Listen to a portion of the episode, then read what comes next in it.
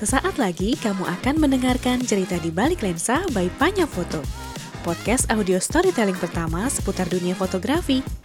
Selamat mendengarkan ya. Dulu tuh pesan ayahku harus bisa salah satu seni entah itu nari, nyanyi atau ngegambar. Jadi kalau dilepas di mana aja kamu bisa cari duit. kamu pekerjaan kamu berkaitan dengan alam, dengan bumi, merespon alam tuh ya dengan baik gitu. Pasti dia juga baik. Wow, filosofis juga ternyata. Aku merasa motret sejak di Panya itu punya tujuan. Alam. Halo, selamat pagi, siang, sore, malam, sobat Panya. Kembali lagi di cerita di balik lensa by Panya Foto. Suarakan visualmu. Aku hari ini masih tetap sendiri tanpa Nando. Tapi aku seneng banget nih karena hari ini bisa ngobrol sama fotografer perempuan lagi. Sobat Panya pasti eh, kalau mantengin semua episode pasti langka banget nih.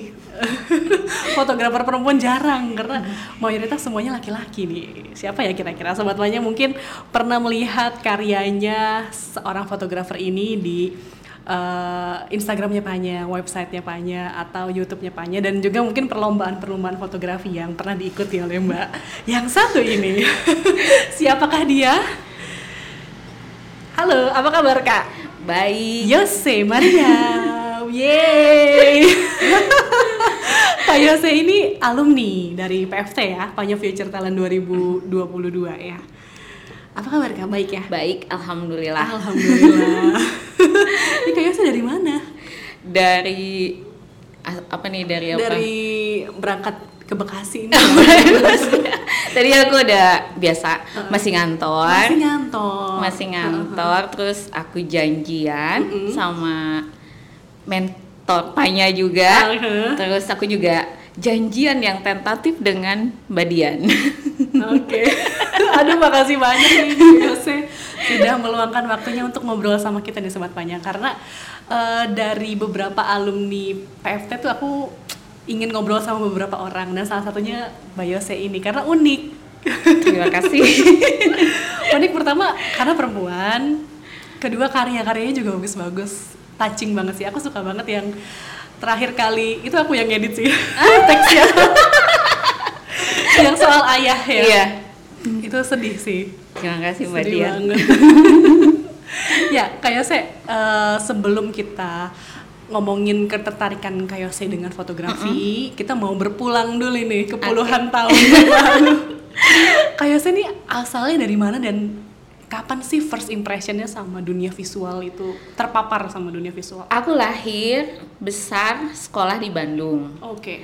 ayahku tuh keluarga besarnya tuh bisa dibilang seniman ya. Wow. Karena sepupu aku tuh bisa nyanyi, Oh. bisa melukis. Wow.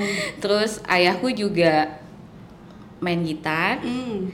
Terus ayahku juga motret sama ngelukis juga. Oke. Jadi eh, dulu tuh pesan ayahku harus bisa salah satu seni entah itu Hmm. nari, nyanyi atau ngegambar. Jadi kalau dilepas di mana aja kamu bisa cari duit. Ah, bener bener bener bener. Tapi tuh rasanya kontradiktif gak sih kak sama kayaknya orang tua zaman dulu tuh, aduh jangan seni-seni deh, kamu PNS aja gitu. Enggak ya di keluarga ya orang tuaku mama sama ayah tuh eng- enggak enggak nyuruh jadi Ah, seniman tapi ah, harus bisa. punya Iya. sesuatu Hmm. gitu kan buat bekal kalau Iya. nggak bisa kerja kantoran tuh Ah. bisa iya nyari duit dari mana aja gitu. punya soft skill Iya, ya. Berarti keluarga memang eh, terbiasa dari kecil ada yang nyanyi, ada yang tadi eh, lukis, motret, bahkan ayah motret. Nah ini Iya. apakah dari ayah juga perjumpaan pertama kali dengan dunia visual? Sebenarnya merasa bersalah ya, Ah. karena dulu ayah suka kamu harus belajar motret gitu. Oke. Itu satu-satunya yang tidak sempat aku lakukan Oh, Oke. gitu. Yang lainnya aku mencoba selalu fail. yang nyam apa yang nyangkut tuh satu ngegambar Oke. itu sempet cuman ya sempat dita apa sudah ditinggalkan juga gitu. Hmm. Belum mulai lagi. Oke, berarti memang eh, justru dari kecil tuh Kayose mencoba mengeksplor segala jenis seni berarti sebelum Eh, ada disuruh lebih tepatnya di paksa didorong iya gitu ya. iya karena ini anak kok ini nggak bisa itu nggak bisa Oke berarti nyoba gambar, nyoba main musik, iya gitu semuanya. kalau kalau main musik udah udah deh kayaknya ayahku juga udah nyerah Tapi emang bakat-bakatan kali ya kak. iya aku kalau lihat sepupu aku dari pihak ayah itu ya suara mereka bagus Ah, gitu Oke oke. dan mereka rata-rata bisa main gitar gitu Iya iya iya. Nggak apa-apa lah ya. kayaknya sebanyak ge- yang lain. kayaknya gen ini aku lebih nurut ke keluarganya mama Oh gitu. Kalau kalau dari mama apa? tuh? enggak mereka tuh enggak ada enggak sama ada sekali Oh, seni itu enggak nggak ada Ah, iya Oke oke oke. Kayak nggak nggak ada juga sisi-sisi romantisnya gitu ya dari keluarganya mamah gitu ya. Oh, Kalau aku oke. lihat. ah, ah. Berarti eh, lahir dari keluarga yang seniman lah ya, seniman pencinta seni di Bandung. Kem- Kemudian sampai lulus sampai kuliah di Bandung. Kuliah di Bandung, Hmm. kerja di Jakarta. Oke, nah ini menariknya eh, berarti tadi setelah mencoba berbagai jenis kesenian, tadi kan ada juga kerasa sesal dari Kayose ini. Berarti memang di saat ayah masih hidup belum pernah belajar. Belum pernah, tapi aku menikmati ya, gitu kayak nggak ngerti apa-apa sih, kayak Iya. suka aja gitu pergi ke museum gitu terus lihat pameran, kayak karya-karyanya siapa gitu kalau lagi kebetulan lagi traveling gitu. Tapi ya nggak ngerti, cuman suka aja gitu. Oh di momen itu ayah motret. Iya, waktu Ah. waktu masih bersama ya, waktu masih masih aku masih kecil gitu. Ah, ah, ah. Oke berarti Kayose menikmati karya hasil fotonya ah, ayah iya, gitu. iya. Oke oke. Tapi belum ada sama sekali kepikiran, Enggak. tertarik. Oh, oh, mungkin karena aku tuh kayak, "Ih, bisa nggak ya?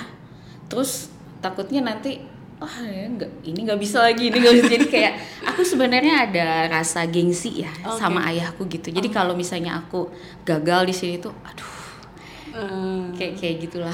malu gitu ya oh, oh, rasanya. jadi ya. kayaknya anaknya ini bisanya apa sih? itu apa namanya beratnya di keluarga yang multi talenta gitu ya minder jadinya oke berarti menikmati masa kecil dengan banyak paparan seni lah Ah, ah. intinya gitu. Kemudian eh sorry nih kak. Eh, berarti ayah berpulang eh, di masa-masa sekolah atau? Enggak, eh, udah udah aku udah kerja sih, Oh, udah. oke. Cuman karena orang tua berpisah gitu, jadi aku ada ya udah nggak terinfluence lagi lah sama yang biasa ayah lakukan juga kayak dari keluarga besarnya gitu. Jadi aku memang fokus ya udah aku aku sekolah, aku kerja udah gitu. Ah, nah ini yang menarik di Sobat Tanya.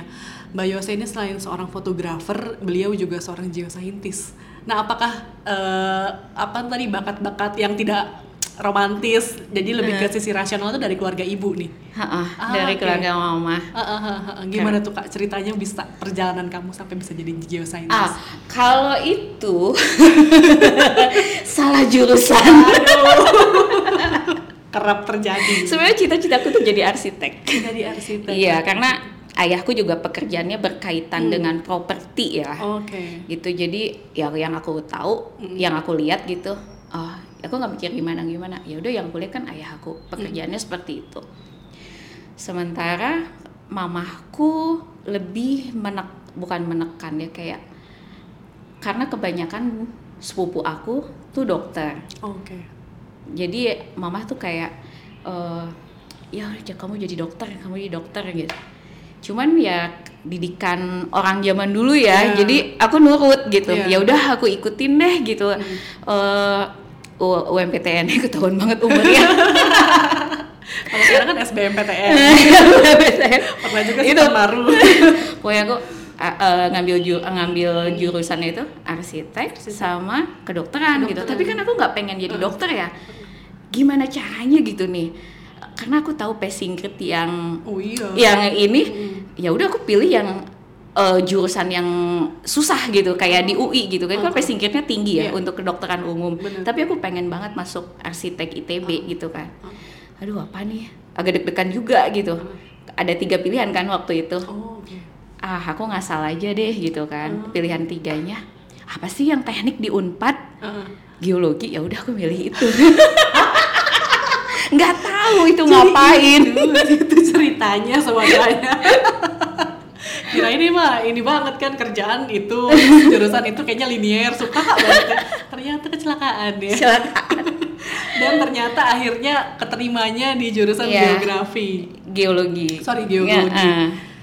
wah itu berat sih berat itu gimana kak? Respons mama yang tadinya dorong kamu jadi dokter? Masih maksa untuk ngabisin jatah UMPTN tiga kali. ah astaga. Aku ikutin sih. nunggu tiga tahun gitu maksudnya? Eh, tahun kedua Oh. ikutan lagi, tahun ketiga ikutan lagi, dan sengaja jurusannya itu. Aku ambil itu yang ya kedokteran UI kan susah gitu ya, jadi aku nggak nggak apa, aku pilih yang sengaja karena aku nggak mau kuliah kedokteran Iya, kan, heeh. dan aku tetap berusaha kalau keterima di arsitek ITB, aku pasti akan lepas gitu sekolah geologi aku gitu, ternyata enggak. ternyata masih berjodoh sama geologi. Iya. aduh kenapa ya nih?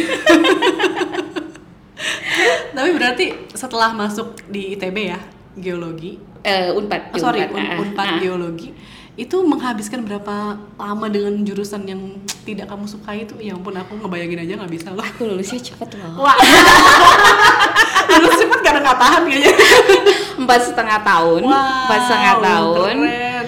Eh, Sebenarnya lama-lama yang membuat aku nyaman Mm-mm. karena nggak perlu belajar. gimana aku sama aku bener-bener buta kak bener-bener blind soal geologi gimana sih kak Eh, geologi itu kan ilmu bumi ya. Heeh. Di situ kami Uh-uh. sekolah tuh banyaknya tuh lebih ke field trip. wow Jadi eh, jalan-jalan gitu, meneliti alam, batuan. Teman-temannya asik semua. waduh Jadi mungkin itu yang bikin kerasan ya. Jadi nggak ngerasa pressure eh, apa belajar gitu. Itu sih yang bikin aku tahu-tahu eh udah waktunya lulus Oh gitu naik-naik gunung gitu berarti ya kak ke sungai. Ke sungai. Ah, ah, ke sungai karena kan banyak batuan tuh di sungai. Ah, ah, Ah, ah. Gitu neliti batuan. Oh ini informasi baru nih mind blowing nggak tahu apa apa soal geologi.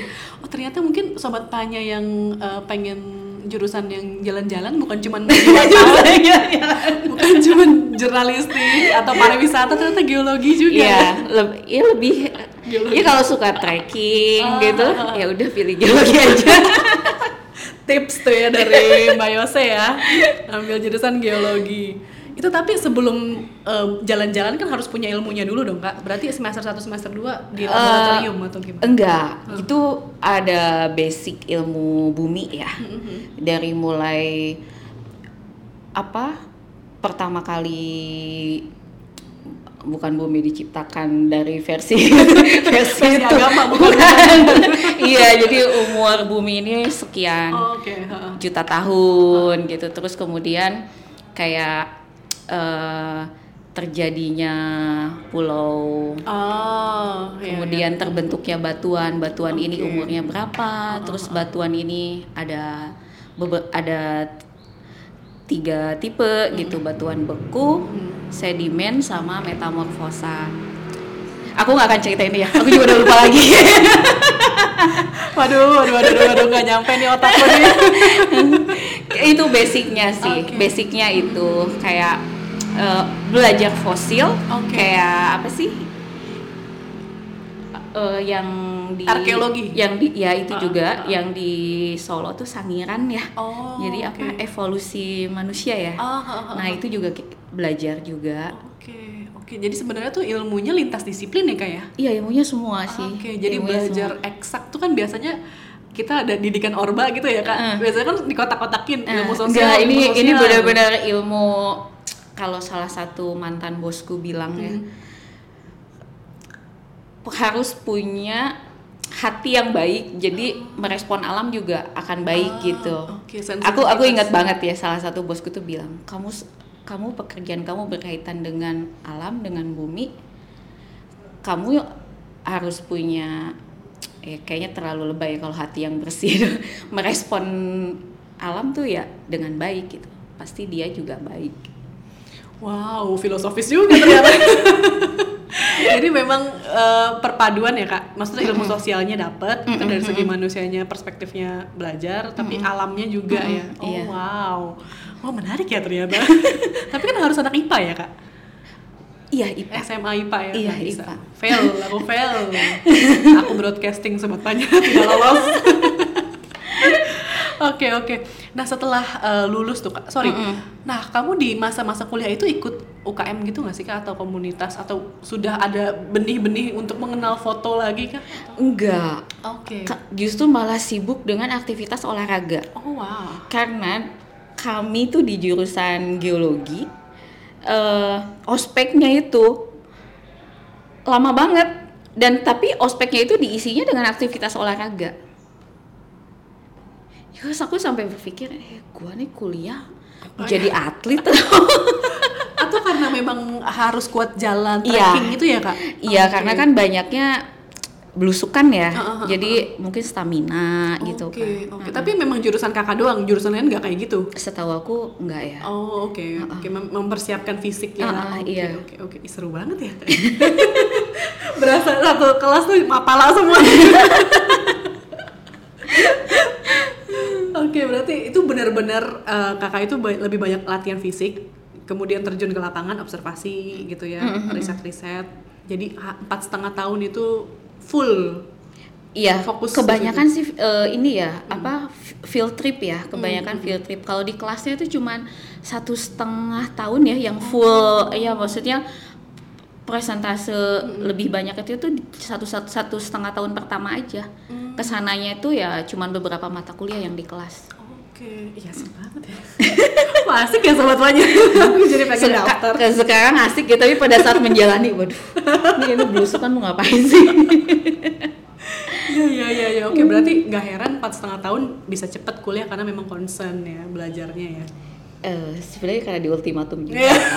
Banyak pressure ya. iya, iya tapi iya aku juga bingung ya. Eh, ya tapi rata-rata kayaknya didikan yang seangkatan aku Iya seperti sih. itu Iya ya. bener-bener orba lah ya. Orang tua orang tua orba. Aku mau lulus kapan? Masuk orang tua aku juga seperti itu. Iya iya iya iya iya. Oke tapi ya pressure tapi juga berusaha untuk nikmatin juga ya. kan? Iya. Eksplorasi. Nah saat momen-momen di eh, apa alam itu udah bawa-bawa kamera nggak sih? Udah punya kamera belum? Atau warisan bokap gitu? Enggak, belum. Ah. Justru aku menyesali padahal dulu tuh banyak banget yang bisa aku foto Iya, gitu kan. mm. Termasuk pada saat aku bekerja lima tahun pertama, aku kan banyak di lapangan ya, banyak di pengeboran. Wow, harusnya orang tuh apa Palu itu baru booming baru-baru ini kan pantainya. Mm. Aku ke sana tuh orang belum banyak yang tahu, tapi aku belum motret. Aku cuma motret pakai HP. sayang banget ya Iya. belum kenal oke oke jadi momennya masih pakai handphone tapi masih ada nggak tuh kak memori di HP yang zaman zaman dulu? Ada kayaknya kalau dicari ada. Ah, Ah, oke, ada sih oke, beberapa. Ah, mungkin aku harus scroll ini Facebook aku ya. Oh, iya, yang benar, zaman-zaman dulu banget. untung ada Facebook ya. Iya, untuk ada Facebook. masih ke arsip. Iya iya iya. Oke berarti eh, Kak Yose empat setengah tahun geologi kemudian lulus dan langsung menjadi geoscientist.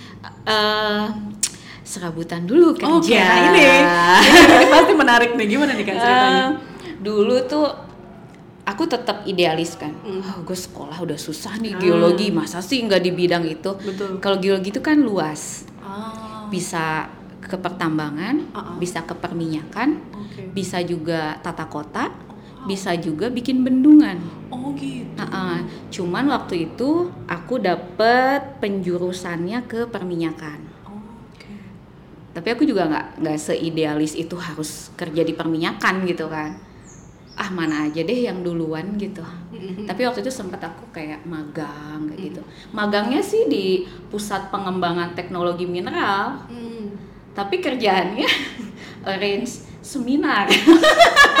Jadi administrasi banget gitu kerjaannya. Ada beberapa bulan dari abis sidang Iya. itu.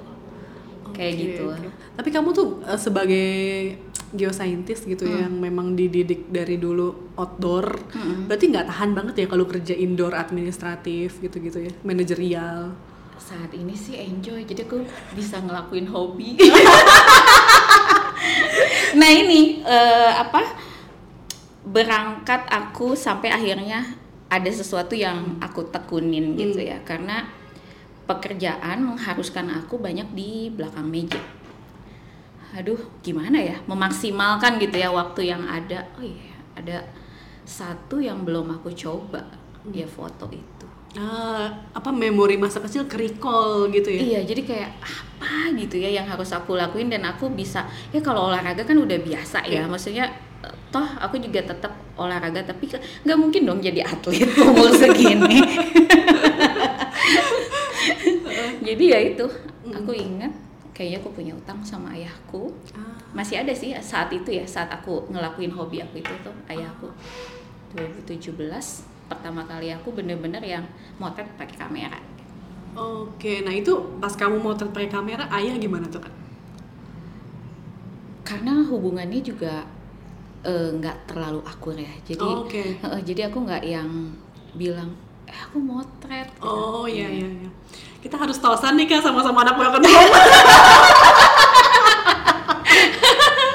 Sama banget kak, aku juga broken home dari SD kalau aku. Eh, Jadi kayak aku bener-bener ngerasa apa ya fatherless lah gitu. Jadi pas aku apa namanya ngedit caption kamu ya ampun kok bisa ya anak perempuan secinta itu sama ayah ya aku nggak bisa kayaknya kalau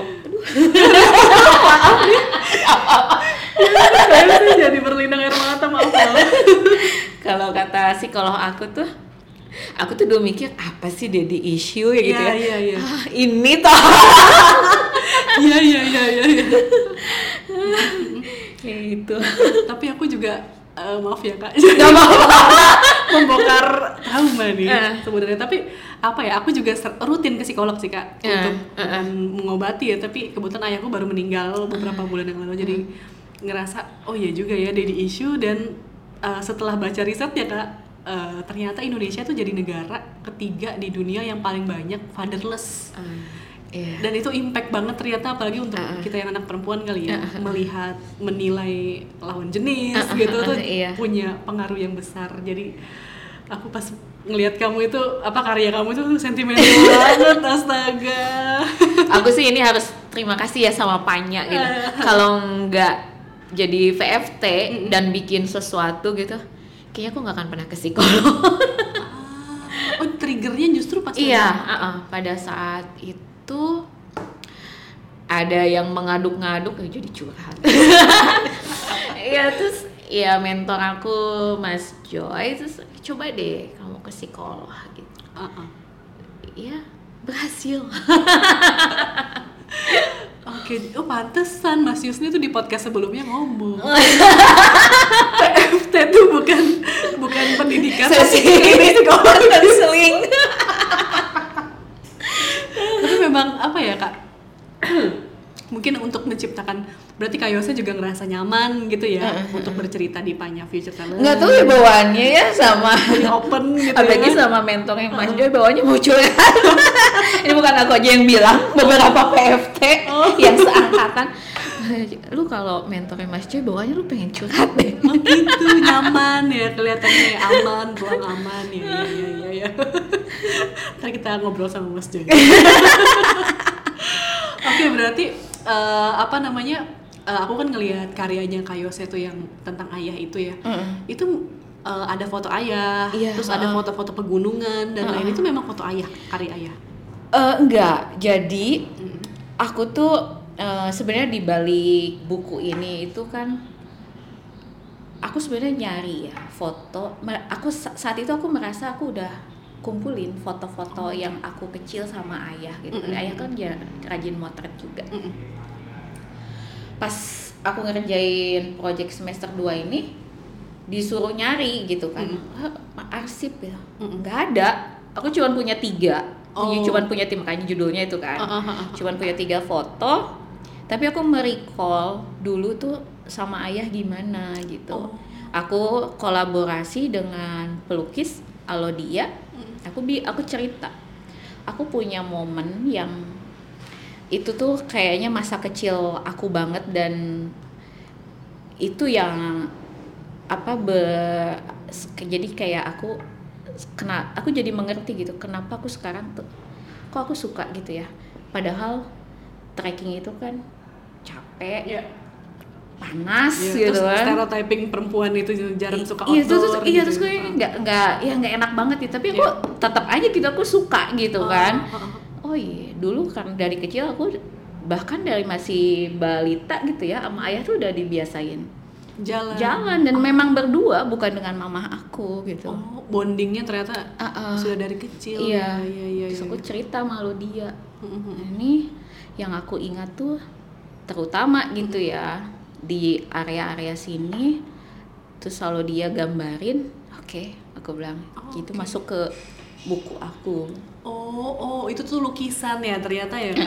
ada ada ada tiga itu ilustrasi dari Alodia Oh berarti yang foto yang jepretan ayah itu yang ayah, terus yang mana lagi yang kamu kecil ya kak? Heeh, Heeh, iya heeh. Satu lagi yang mana tuh? Eh, yang bareng sama ayah itu yang aku bayi Mm-mm. di gendong Oh, iya. Heeh, Ada itu ibu. satu Heeh. heeh. terus satu lagi itu foto aku wisuda. Oh. Heeh, itu terus satu lagi yang foto uh, beberapa bulan sebelum ayah meninggal jadi aku Oh. sempat foto. Jadi waktu itu ayahku lama di rumah sakit terus eh, tidak disangka sehat ya bisa dibilang sehat paripurna gitu terus nggak nggak lama ya biasa kan ya kalau orang Iya, tuh iya, iya, jadi iya. kayak kayak PHP-in gitu tahu-tahu berapa bulan tiga atau lima bulan meninggal Iya iya, Sik, apa fluktuatif gitu Uh-uh, ya? aku sempat foto sebelum itu meninggal Hmm. Nah berarti, wah ternyata pantesan sedih loh. Terus soalnya temen aku juga kan follow Panya kan, Hmm. terus dia nanya ini karyanya siapa sih? Oh Mbak Yose, Mariam Hmm. nih Instagramnya ini gitu.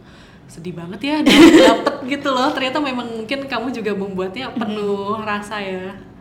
Ya. Jadi apa tuh kak? Eh, kamu sebagai geoscientist yang berapa berapa tahun total kak kamu jadi geoscientist? Aduh, mau ngitung umur lagi nih. ya ber, berbelasan tahun lah ya anggap oh iya, aku 2004 sih mulai Wow. kerja sampai sekarang. Iya, alhamdulillah. Heeh. wow belasan tahun menjadi seorang geo belasan atau puluhan tahun menjadi seorang geoscientist dan ketika 2017 itu berarti Mulai motret. mura- Uh-uh. mulai lagi motret gitu ya terus juga nge-recall memori sama ayah dan ternyata ini opiniku ya kak sebagai yang melihat karya kamu itu menjadi rilis kamu gak sih kak Iya, terapeutik. terapeutik ya Iya. iya, iya. Aku kan diajarin Mas Joy. Ah. Eh, selain motret, bikin juga medianya cyanotype. oke Nah, itu itu kayak menghipnotis gitu loh. Jadi kayak tenang gitu, anteng gitu. Oh, Oke oke. Pantesan dia anteng banget kayaknya. Mas Joy Anda anteng sekali terlihat. Iya, terapi ya. Terapi sendiri. Oke berarti em, sebelum kita ke karya Mbak Yose lagi nih, eh, ikut PFT bisa terpapar ada informasi soal PFT tuh dari mana? Hmm, sebenarnya aku udah lama kepo panya nih. Oke. Cuman lihat dong lokasinya. Oh iya Bekasi ya. Jauh Iya, gitu. iya, iya, iya. Waktu itu aku sempet ketemu Mbak Swanti, salah satu guru pertama aku motret, Ence Chin, bilang, "Eh, itu terkenal loh. Iya. Ya. aku kan masih belum ngerti kan, Iya. terus pas ya aku kan suka kepo gitu. Oh ini sama Panya gitu. Terus beberapa kali aku ikut kayak kelas pendeknya Mbak Swanti tuh waktu itu ada yang tentang bagaimana membuat portfolio. Aku juga nggak ngerti dulu portfolio ini apaan sih, apa gunanya gitu kan. Aku ikut itu, ya aku ikutin aja lah gitu kan. Karena kan emang kebanyakan waktu saat itu. Bingung mau ngapain? Ah, nah terus pandemi Panya bikin kelas pendek tuh apa fotocam ya. Iya, Nah aku ikut kelasnya Pak Edi. Oke. Terus wah, di kayaknya susah nih kelas gitu kan. Karena aku sebelum sebelumnya udah yang, aduh kok gini-gini aja gitu ya. Bukannya sombong nih. Iya ya mungkin nggak pendekatannya. Ah. Aku kan gitu. Kalau nggak ada tantangan tuh ya udah lepas gitu kan. Ah, ah, ah. Terus ada PFT 2021 ya. Ah, yang pertama ya. ah, ikutan nggak ya ah nanti dulu deh aku lihat dulu gitu Ah. kan wah daftar deh 2022 aku daftar gitu kan agak agak bingung juga tuh pas di interview buset ada interviewnya gitu wah ini beneran nih ini bukan ini bukan eh, kaleng-kaleng gitu kan. Orang ke situ rata-rata udah bisa motret dulu gitu kan. Udah bisa motret dulu abis itu oh punya ide apa gitu buat bikin ceritanya gitu kan? Ya udah aku ikut. Yang tadinya itu buat ngisi waktu karena pandemi bukan aku nggak bilang beban ya tapi karena lingkungan satu angkatan itu ya teman-temannya bagus-bagus gitu ya mereka pinter-pinter terus eh apa namanya Iya, iya, ak- eh, Kreatif eh, eh, gitu gitu. ya. Terus yang tadinya aku mau ah ya udahlah cuman buat ngisi waktu. Kan aku malu ya kalau teman-temannya bagus-bagus gitu ya. Kayak jomplang banget gitu kalau nggak oke gitu kan. Itu sih yang aku rasakan di PFT. Seneng banget berarti ya kak? Maksudnya Seneng. terpilih kan? Karena Iya. kan nggak semuanya lolos Iya, kan? terus kan pas lihat, oh ini udah ke mana-mana Eh, eh, gitu ya? gitu kan. Wah kalau gue sih motret ya biasa aja gitu-gitu aja. tapi memang eh, 2017 itu kamu mulai motret itu eh, koleksi pribadi aja kak? Atau kamu kirim ke media? Atau gimana gimana Enggak, eh, aku koleksi, aku nggak pernah ngirim ke Oke. media, tapi aku pernah ikutan. Eh, Mas Yopi kalau denger ini pasti ketawa. aku pernah ikutan yang eh, salon foto Oh, gitu. Ha-ha. Sebenarnya cuman buat ini aja sih, buat foto gue diterima gak sih gitu, Ah. kayak pembuktian. Karena kan orang-orang sekitarku tuh bilang, lu kalau ke situ tuh ya fotonya tuh yang harus yang editingnya bagus banget gitu. Waduh, waduh, waduh, aku kan paling males Berat, ngedit- berat. ngedit ya, Iya. ngedit software gitu aku paling males ya. Eh, ya udahlah aku motret apa adanya gitu ya. Maksudnya apa yang ada di kamera gitu. Hmm. Udah aku kirimin gitu. Eh, diterima. Ya udah, aku udah maksudnya accepted gitu ya udah aku nggak penasaran lagi kan ya udah cukup sampai di situ gitu. Oh itu di mana kak di luar negeri Enggak itu salon foto event Oh. yang banyak deh kalau lihat Instagram tuh banyak tuh Oh, yang iya, salon iya, foto. iya, iya, iya. Oke, oke, oke. Karena Kak Yose kan sempet Oh. sempat nggak boleh dikasih tahu dulu ya. Takut pamali. Pamali. ya intinya Kak Yose sedang inilah ya mengirimkan karyanya lah. Amin. Ke mana nanti aja. nah ngomong-ngomong soal itu tuh kak, eh, apa ya setahun itu kan intens ya maksudnya tiap Sabtu terus ada Iya, ada uh-uh. tugas a- tugasnya tugas Iya, akhirnya iya, iya. ada tugas risetnya di lapangan itu gimana cara membagi waktunya tuh kak Aku tuh kalau ada tugas gitu ya, aku kayak punya utang loh. iya benar Kayak benar pengen cepet ber- cepet beres. Mm-mm. Ini Mas Yusni pasti relate nih. denger bahas itu ya Dia juga gitu kan, kayak pengen cepet beres. Itu sih aku. Kalau ya ya aku harus beresin. Tapi ya nggak ngasal juga ya. Maksudnya ya udah maksimalnya aku segini gitu. Mm. tapi kak Yose memang kerjanya eh, weekday? Weekendnya aman? Eh kadang-kadang ya nggak Oh. aman juga. Tapi Oh. eh, aku kan semester 2 tuh aku banyak bolos sebetulnya. Banyak bolos tapi tugas harus tetap ngumpulin gitu kan. Ah oke. Ada tuh di teman PFT juga kayak "Ah, lu bolos lu bolos lagi gitu. Tapi Heeh. ya ya so far sih nggak nggak nggak yang beban gitu nggak. Ya selesai juga gitu.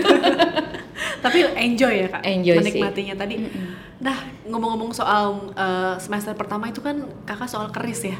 Heeh. nah ini apa sih kak sebenarnya dari sudut pandang kak Yos ini? Apalagi mungkin apa ya? Jokes jokesnya lah ya di anak-anak itu ada komunitas fotografer hantu ghost ghost fotografer gitu gitu. Nah kalau kak Yos sendiri kan menangkap soal klinik nih dan keris itu sendiri.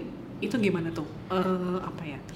Kenapa memilih tema itu dan kemudian juga apa yang menariknya sih dari sisi klinik di manusia modern sekarang? Awalnya kenapa memilih keris?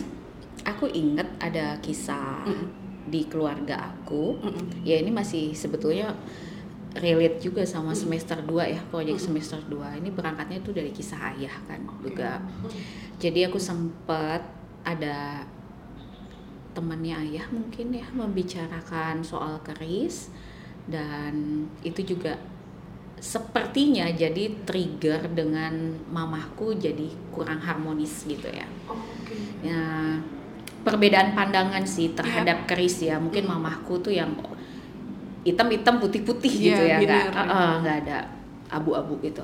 Mm-mm. Kalau aku sendiri, aku awalnya gitu. Aku awalnya eh, lu ibadah tapi masih gini-ginian gitu kan. Iya. Mm-mm. Cuma seiring berjalannya ngerjain project ini, Hmm. aku sih mandang itu benda seni aja. Ah, Karena emang iya. emang dari fisik ya menarik. banget banget Iya. banget. Dan aku juga ketemu beberapa narasumber, mereka ada yang masih benar-benar eh, mistis, Mm-mm.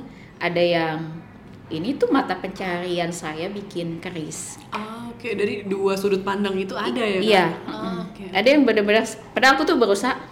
"Ah, ini orang bisa nggak sih dia keluar sisi mistisnya gitu? Aku pengen tahu nggak. Yang ternyata ini tetap bersikukuh dia. Itu cuma mata pencarian saya. Yang ini memang dia pemburu keris gitu. Pemburu keris. Nah itu gimana tuh kak? Maksudnya em, karena balik lagi ke terapeutik tadi, Ah. sehingga eh, kayak seinget oh ya ada satu benda yang relate lagi dengan keluarga, kemudian jadi ngomongin keris atau gimana sih kak? eh aku sebenarnya tuh kayak dulu kan mungkin ingatan masih setengah-setengah Iya. gitu ya. Aku kayak cari tahu tuh apa sih sebenarnya gitu. Karena aku punya versi sendiri untuk ketidakharmonisan di keluargaku Iya. gitu kan. Mm.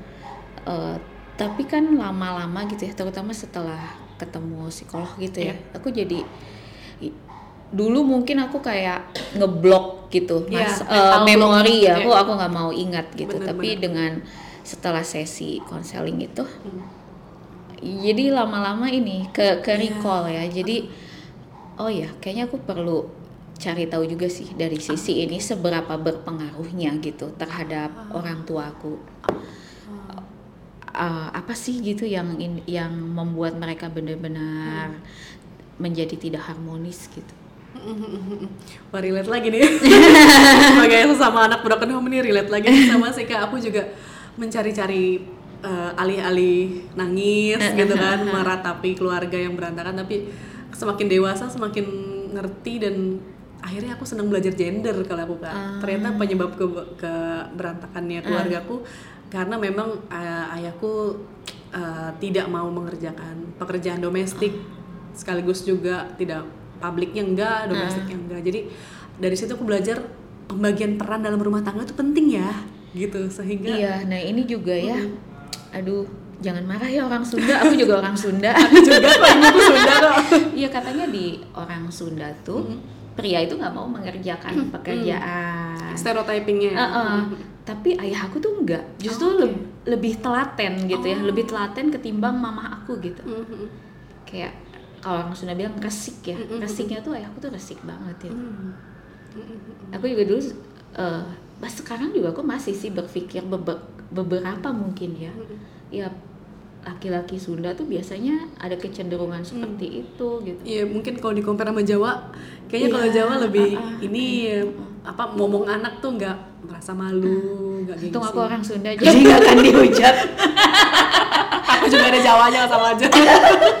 ya itu kan stereotyping ya, Iya. stereotyping yang zaman dulu dan pastinya belum tentu benar juga. Oh ya gitu ya. Jadi perpaduan antara fotografi dan psikologi berarti nih momennya PFT ya kak. Mm-mm, Jadi kamu iya. membongkar Iya. itu dari Mas Joy terapeutik, kemudian juga kamu ke psikolog. Iya. Akhirnya merecall recall memorinya Iya. sampai membongkar sisi-sisi. Dan akhirnya aku bisa nangis. Aku susah nangis. Iya, iya, iya, Itu iya. kalau kayak kayak orang nggak punya hati gitu loh. itu khas banget anak broken home sih. aku juga gitu. Iya. Tapi dengan iya dengan PFT. Jadi bisa Uh-uh. merecall terus Iya, jadi rilis. iya aku tuh ba- yang memori sama ayah gitu ya. Hmm. Aduh itu yang indah banget.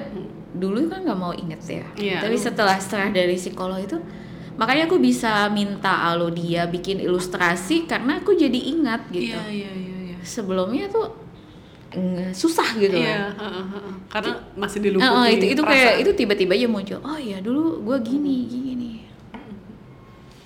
Wow, dahsyat banget ya. Jadi ada dua sisi nih cover both side nih waktu wawancara Mas Yusni ternyata terbukti oh ini ini ya eh, pembuktian Kesaksian. Kesaksian. Oke. Karya itu apa em, kalau kayak melihatnya jadi mungkin ketika kita sudah dewasa gitu ya Kak melihat keluarga kita yang broken di masa lalu. Jadi kayak kalau aku ya Kak jadi lebih memaafkan sih Kak karena pertama nggak ada ilmu parenting. Iya. Jadi orang dua orang tua zaman dulu punya anak ya eksperimen, ya kan?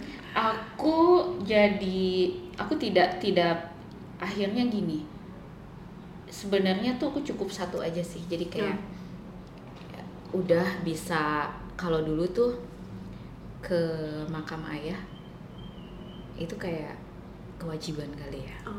Kalau sekarang tuh memang dan dulu aku selalu berdalih perempuan nggak perlu ke makam gitu kan. Aku selalu berdalih begitu kan. Nah sekarang aku bisa merasakan kangen aku sama ayah gitu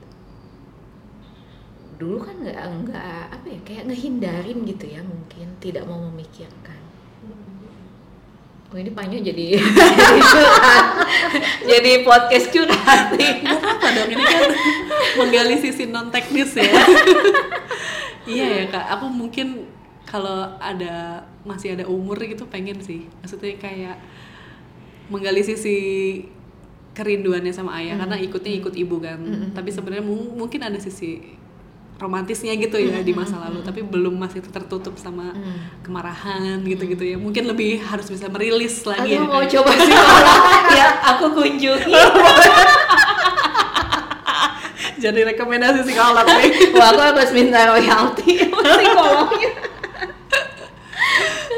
Oke oke jadi eh, apa ya kak dari semua medium tadi fotografi itu apa sih kak maksudnya bagi kamu arti bagi kamu setelah menempuh perjalanan 2017 motret untuk koleksi pribadi kemudian ikut lomba salon terus juga ikut panya Ah, fotografi itu kekuatannya apa sampai bisa kamu akhirnya teguh nih tetap memotret sampai hari ini? Aku dapat ketenangan sih. Ah, Uh-uh, itu jadi kayak eh kayaknya kalau nggak motret ada yang walaupun aku nggak motret tiap hari ya kayaknya ada yang kurang gitu oke. Kalau sekarang setelah ikut panya lebih terarah gitu ya motret tuh nggak nggak kayak ya aku merasa motret sejak di panya itu punya tujuan. Oke. Bukan asal ya aku juga suka sih motret asal jepret gitu ya tapi kalau untuk aku jadi kayak punya etika gitu nampilin foto gitu. Kalau dulu kan ya udah dan aku nggak tahu itu apakah menyinggung Iya, orang lain atau benar, enggak gitu kan. terus kayak kita punya hati apa enggak gitu kan menampilkan foto itu. Terus sekarang tuh aku jadi iya aku mau motret kayaknya ada eh, ada kayak kaidahnya gitu ya. Iya. kayak bikin cerita juga. Dulu aku sudah dulu waktu masih banyak lapangan kayak apa sih bukan sifat manusiawi ya kayak eh, tata krama mungkin Iya, ya tata krama dengan orang itu tuh aku masih pegang banget gitu ya. iya. tapi sejak aku banyak kurang juga berinteraksi dengan orang kayak di daerah di lapangan gitu banyaknya aku di belakang meja itu sempet sih aku kayak "Eh, aku bingung nih kalau berhadapan sama manusia gitu ya? Iya gitu kan.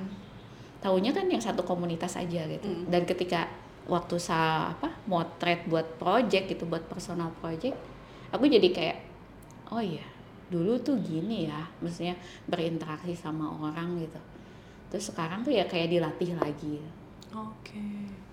Iya iya iya. iya. Wow. Dalam banget ya kak berarti eh, fotografi jadi medium yang tepat untuk kamu berefleksi ke masa lalu dan juga mungkin ke depannya gitu ya Iya, bisa uh-uh. Bisa ada outputnya eh, gestur tubuh gitu sopan santun dan lain-lainnya semuanya jadi punya versi barunya lah ya. Iya. Wow. Wah relate banget aku nggak nyangka nih. Ternyata karena karena aku sobat Panya yang eh, edit di website dan YouTube semuanya media sosial itu punya Kak Yose itu tadinya aku kira ini anak papa banget yang keluarganya harmonis ternyata sama seperti saya. Dulu iya, karena Iya cuman sendirian kan, Iya, Uh-uh, jadi ya memang dulu apa-apa gitu. Tapi ayahku juga bukan tipikal yang memanjakan ya. Mm. Mungkin karena ekspektasinya selalu anak laki-laki kali. Iya. Jadi eh, ngedidiknya juga kayak gitu kan. Ah, dingin ya biasa ya. Eh, romantis ayah Oh, aku justru itu malah romantis, sorry, sorry. tapi keras gitu ya Romantis itu kan kayak keras. lu harus "Lah, lu les ini lu les ini Ah. terus aku, aku inget banget dulu aku sempat belajar karate kan jadi bela diri gitu aku nggak lulus ujian kenaikan ban aku tuh kayak mau pulang tuh mau bilang aduh jadi ini untuk pertama kalinya aku ngebohongin ayah ya. Hmm. aku tetap pergi tuh. Hmm. eh, sekolah karate aku tetap pergi. Dari rumah pergi gitu. Tapi aku nggak karena aku udah keluar kan. Ak- jadi diem aja gitu. Terus sampai akhirnya kayaknya ayah aku menyadari gitu. Kayaknya ini ada yang salah di mana gue baru bilang. Gitu. ya segengsi itu aku untuk eh, ayah aku tahu kalau aku nggak sukses ngelakuin sesuatu gitu. Oke, iya iya iya iya iya. Iya sih, bener-bener bener. Jadi mungkin balik lagi ke yang tadi ya kak. Jadi kita sebagai orang milenial gitu lah ya. Jadi aku flashback ya sudah ya dimaafin saja masa lalu gitu. Mereka nggak punya ilmu parenting seperti kayak sekarang yang banyak informasi dan lain-lain. Iya. Terus kekerasan kalau aku kebetulan juga ngalamin gitu ya kekerasan gitu. Jadi jadi justru uh, seorang aktivis gender gitu pernah ngobrol sama aku biasanya anak-anak broken home atau yang masa lalunya kekerasan itu biasanya ada dua hal nih Dian kalau nggak dia hancur hancur banget Kalau nggak dia jadi bagus-bagus. aktivis aktivis banget yang ngebela masa lalunya. Biar anak-anak ke depannya nggak seperti kita gitu ke depannya iya sih terus aku juga ngobrol sama psikolog kan dulu setiap tahun. Psikologku bilang Iya biasanya anak broken home tuh kalau nggak kiri banget kanan banget. nggak ada nggak ada abu-abu Nggak ada abu-abu, jadi iya Ekstrem kiri, eh, ekstrem kanannya mungkin apa ya haus kasih sayang gitu dengan yang lain atau yang ekstrem kiri sama sekali tidak tidak merasa dingin gitu tidak membutuhkan. Nah aku kayaknya yang kiri tuh.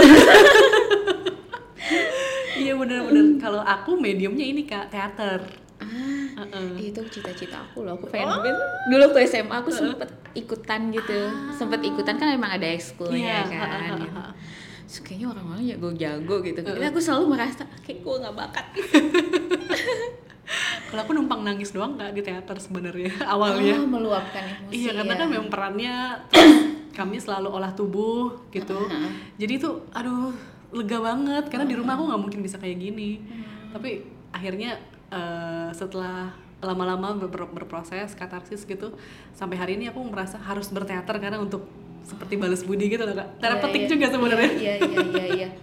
Tapi aku tuh salah satu guru yoga aku ya. Mm. Aku paling nggak suka sebetulnya meditasi. Oh, Oke. Paling nggak suka. Tapi ternyata ya mau nggak mau ya. Mm-mm. Menurut dia gitu. Buat aku, aku perlu itu. Mm. Aku coba sih paksain gitu. Itu bisa bikin nangis juga. Ah, iya iya. Iya. Jadi kalau misalnya lagi kayak gini mungkin orang ngelihatnya eh, kayak punya hati gitu ya. Mm. Tapi rilisnya ketika meditasi ya itu kayak ngebuang energi negatifnya ya. Itu sih yang aku aku juga baru-baru ini sih kayak eh, merasa itu kayak bagian dari rutinitas aku gitu Ah, kan. oke. Bangun tidur sama sebelum tidur biasanya. Oke. Iya iya iya. iya. Nih kalau Ci Olive dengerin nih, aku lakuin loh. Si Olive tuh guru. guru, Ah, ya oke. salah satu guru yoga aku. Aku tuh pernah belajar meditasi loh kak di Krecek Temanggung. Jadi di sana ada dusun Buddhis, se- 100% Buddhis itu. Ah, iya aku pernah denger. itu yang kalau ritual pas apa waisak pakai obor-obor gitu ya yes betul aku sekali. Belum sempat motret ke sana. Aduh seru banget kak. Aku di sana awalnya liburan gitu nyari curug buat belajar meditasi. Terus lama-lama liputan dan kedua liputan. Tapi di sana aku live in kak, tinggal di rumah warganya. Gitu. Eh, Ih, seru banget. apa namanya di sana sorry 99% jadi satu persen satu orang ada yang muslim. Ya selebihnya Buddhis semua Buddhis eh, Theravada. Eh, apa namanya aku senangnya di sana tuh mereka punya tidak berkiblat sama Borobudur gitu loh kak. Kalau orang Buddha kan kebanyakan sentralnya di sana tapi dia membangun desanya sendiri seperti ya udah rumah ibadah. Kita tinggal di sini ibadahnya di sini gitu. Nah itu seru banget sih. Jadi kayak perpaduan kejawen juga sama Buddha menarik banget kak. Aku harus ke sana. Aku live in tiga hari di sana. Terus gimana? Aku jadi aku yang nanya. Seru seru banget sih kak. Eh, apa namanya tapi aku kalau aku mung- mungkin ya nggak tahu ya tapi kayaknya belum cocok sih kalau meditasi karena Nah, aku itu. susah merem lama aku juga sempet ya Meledak-ledak. sempet salah satu temen tuh cerita dia khusus gitu bukan sekolah sih kayak retreat ya kayak Ah, gitu. ah, iya. tapi full meditasi gitu. Iya, iya, banyak Terus aku gak sekarang. betah loh tapi dicoba aja tuh ada yang di Bogor loh kak di Bogor ya di Bogor ada temanku kayaknya ikut deh setiap bu setiap tahun dua kali lah gitu katanya. Dan itu semua agama nggak mandang agama kan kalau itu. Jadi seru sih punya teman-teman yang zen. Oke nah kak balik lagi. Kita justru lebih banyak tadi ngomongin terapeutiknya ya? Iya. Sesi curhat. Judulnya itu nanti terapeutik kemudian setelah uh, bekal dari PFT nih kak akan kamu bawa ke mana? Hmm, aku jadi serius ya. Jadi serius tuh kayak aku udah sekolah susah-susah gitu ya Iya. di PFT. Aku aku pengen punya buku. ah Tapi jadi promosi. itu di- yang itu kak yang ayah atau bukan itu sebet itu salah satunya. Tapi Oke. sebetulnya tuh aku ada yang masih uh, Oh. ongoing ya. Oke. Nah itu yang terusannya dari Landep oh itu itu mas itu lagi aku lanjutin. Oke oke. Gitu. Ternyata bikin buku susah. banyak ngobrol sama Mas Wanti. Iya jadi Hmm. itu sih. Aku jadi ya mau hobi yang ya memang hobi sih. Hobi aku seriusin tapi pengen jadi sesuatu gitu. Oke oke. Ke depannya personal projectnya itu ya? Iya, ha-ha. oke itu punya bocoran sedikit ya kak bakal kapan? apa? oh keluarnya kapan? Kayaknya penasaran gitu. Kalau landep itu masih motret Mm-mm. masih motret udah mulai sih nyicil proses editing. Ha-ha. Eh, ya mudah-mudahan nggak lama ya. Tahun ini lah. Tahun ini kak. Mudah mudah-mudahan. Kalau yang ayah tinggal cetak ayah aja? Ayah tinggal cetak aja. Ah, oke, oke. ayah tinggal cetak aja udah udah selesai sih. Nah itu respons keluarga gimana tuh kak membaca ayah gitu buku ayah? Mamah sih ya mamah tuh mamahku kan eh, tiga bulan terakhir ini di diagnosa demensia tapi aku sempet cerita gitu kan dari mulai landep sih aku cerita gitu. Mamaku sih seneng mamaku seneng eh, dia dia seneng aku punya hobi yang kayak mamaku tuh sebenarnya agak-agak banci tampil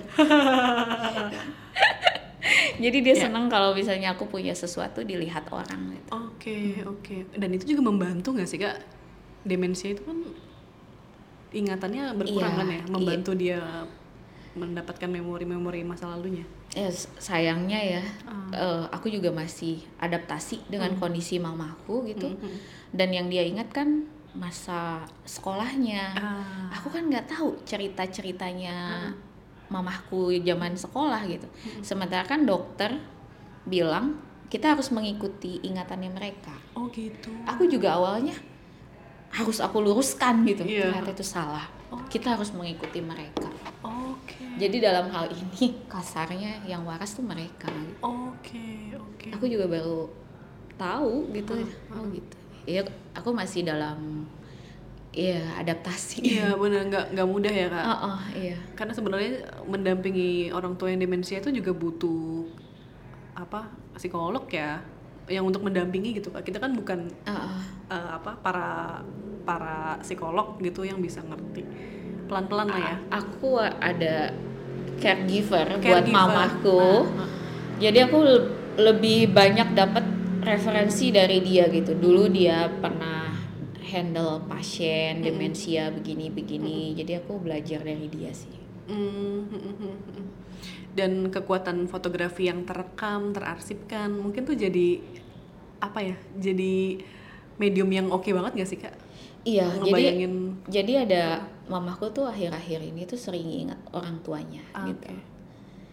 untung ada foto. Ah. Gitu. Untung ada foto jadi bisa liatin kan foto orang tuanya. Jadi dia selalu merasa ketika aku yang ngom- ngomong sesuatu gitu yang kayak bukan nasihatin ya kayak ngingetin gitu mama makannya yang banyak atau apa gitu. Dia merasa itu orang tuanya yang bilang.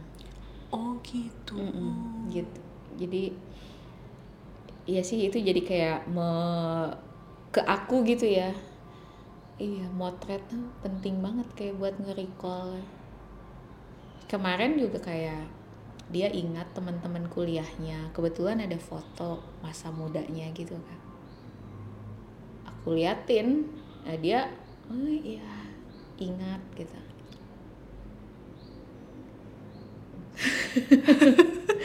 Waduh magis banget ya ternyata ya kekuatan foto ya luar biasa ya. Bener-bener. Terutama kar- karena aku kan tidak ada di masa itu iya kan. bener bener bener. Jadi itu kayak ke akunya juga bukan sekedar mengiyakan cerita dia tapi bisa nyambung. Ah. bisa nyambung Ah, gitu oke. kan ya jadi wah jadi sentimental ya kak si fotografi itu ya iya berawal dari ayah yang suka motret kemudian memorinya masih ada di kepala terus kamu mulai mo- motret lagi 2017 terus kamu uh, kehilangan ayah terus kamu mempersembahkan sebuah buku uh, tentang ayah gitu dan fotografi melalui fotografi. Terus juga ternyata si foto itu juga menjadi medium yang tepat untuk merecall memorinya mama Iya. gitu ya. Wow ini benang merah ya kak? Benang merah. Ini sebenarnya isinya keluarga. Keluarga isinya. Memang memang memang, memang. itu khasnya anak broken home juga sih kak. Kayaknya kita udah berpetualang ke mana-mana nih. Tapi terbalik lagi kayak ada momen di mana mungkin ya psikologku pernah bilang juga apa pun masalah yang nggak solve itu pasti akan Balik berulang. lagi, iya. Heeh, akan balik Iya, lagi balik lagi. Terus aku mikir ya juga ya aku kayaknya nggak solve nih. Dia solve, jadi akan menghampiri terus. akan menghantui kita terus kak. Tapi ya itu ya perjalanan untuk mensolve itu perlu waktu ya. Perlu perlu waktu. sekolah di PFT itu perlu sekolah di PFT dulu nih sobat Panya yang punya apa ya punya isu yang ingin di Rilis. dirilis dilahirkan gitu bisa ikut siapa tahu melalui PFT wah banyak banget ya ternyata. Aku nggak nyangka lah intinya. Aku nggak nyangka banget ternyata bisa se- sentimental ini ngobrol sama Kak Yose. Wow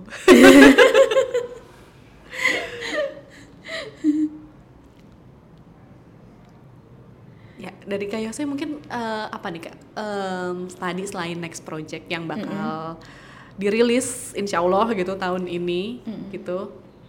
Ke depannya nih kak ilmu-ilmu fotografinya mungkin akan digunakan untuk apa? Ke- Selain membuat buku foto, mungkin ke pameran ataukah mungkin membagi ilmunya ke mana atau apa? pengen sih aku pameran ya. Ah, kalau karyaku bisa diterima mudah-mudahan aku pengen pameran ah, oke. Pameran dengan tema keluarga tadi kayaknya bagus ya kak. Benang merahnya dapet semua tuh dari ibu ayah, terus daddy issues, terus demensia.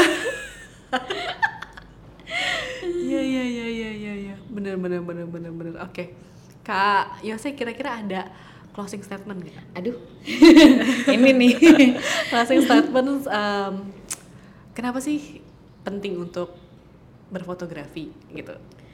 Atau apa makna tadi slide Kak Yose sudah menjabarkan maknanya tapi apa makna yang belum terungkap gitu soal fotografi dan manfaatnya maknanya lah ya dalam kehidupan kamu dan keluarga Oh, harus itu ya? Atau yang lain juga nggak apa-apa yang lain aja ya.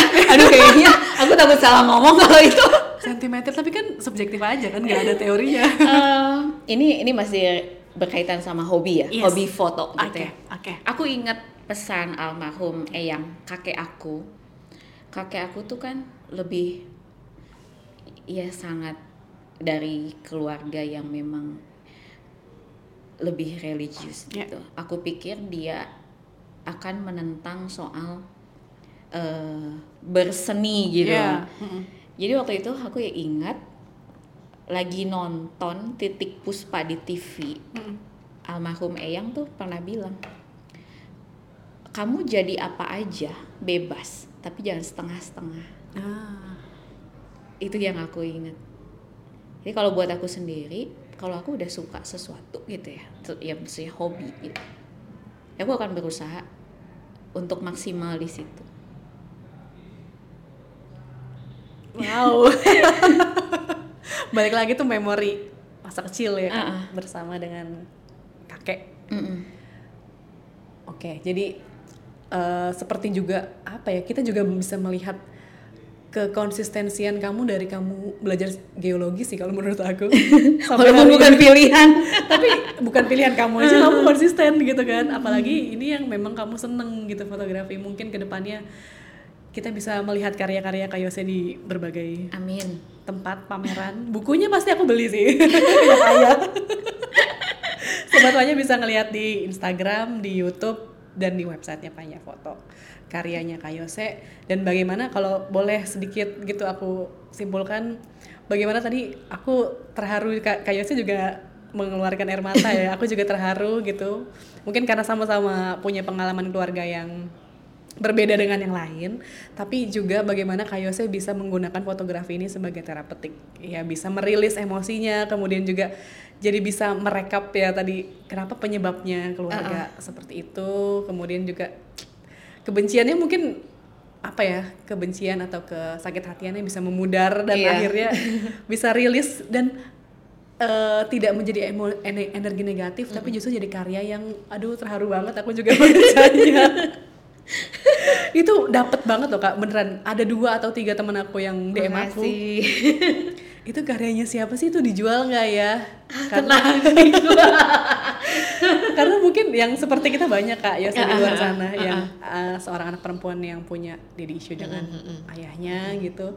Dan mungkin banyak juga outputnya yang marah tapi lewat podcast ini aku ngelihatnya Kayose bisa meluapkannya menjadi sebuah karya dan itu inspiring banget sih aduh sedih sedih sedih dan bermakna Kayose ada lagi yang mau diceritakan Ah, terima kasih. Oke deh. Oke deh kita akhiri dulu ya sobat Panya. Kita mau eh, mengelap air mata bersama nih. Oke sobat Panya, thank you banget udah dengerin. Eh, balik lagi di cerita di balik lensa di episode berikutnya. Dadah. Hai Sobat Panya, terima kasih sudah mendengarkan podcast cerita di balik lensa by Panya Foto. Nantikan terus episode selanjutnya, mengudara setiap dua kali dalam sebulan di aplikasi Noise. Tetap berkarya dan jangan lupa suarakan visualnya.